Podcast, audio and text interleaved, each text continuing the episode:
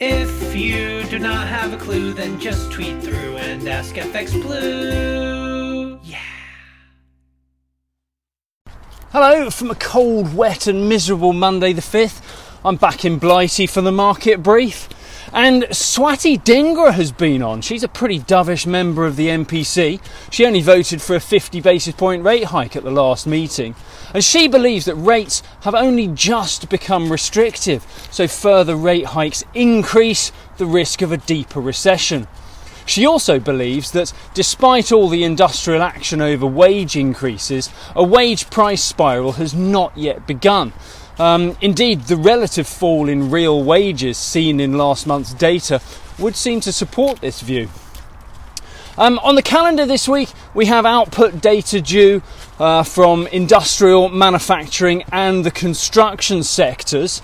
Uh, further decline is expected from each of those sectors as the economy continues towards that expected recession.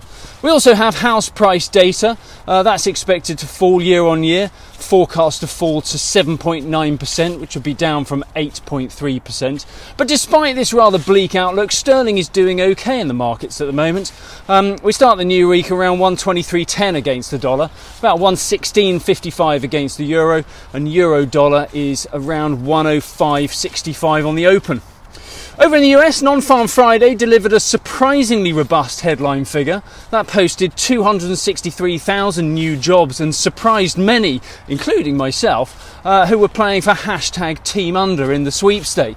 The forecast had been for two hundred thousand new jobs, and Powell's speech had suggested that the Fed may start tapering rate hikes, possibly even at the December meeting. That was all taken to mean that non-farm payrolls would, would likely follow the weaker job openings data and the drop in the A D P private sector data seen last week. There are even some analysts suggesting the headline figure could be negative. But alas, no.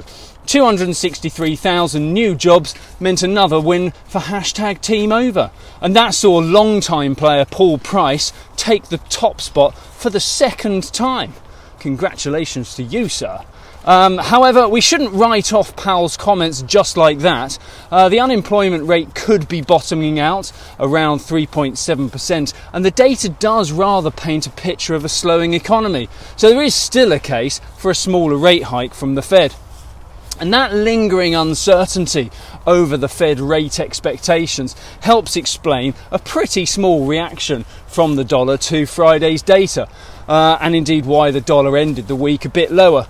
Uh, the dollar index finished off around one oh four fifty-five on Friday. And that's how I'll finish off today. Have a great day. If you do not have a clue, then just tweet through and ask F X Blue.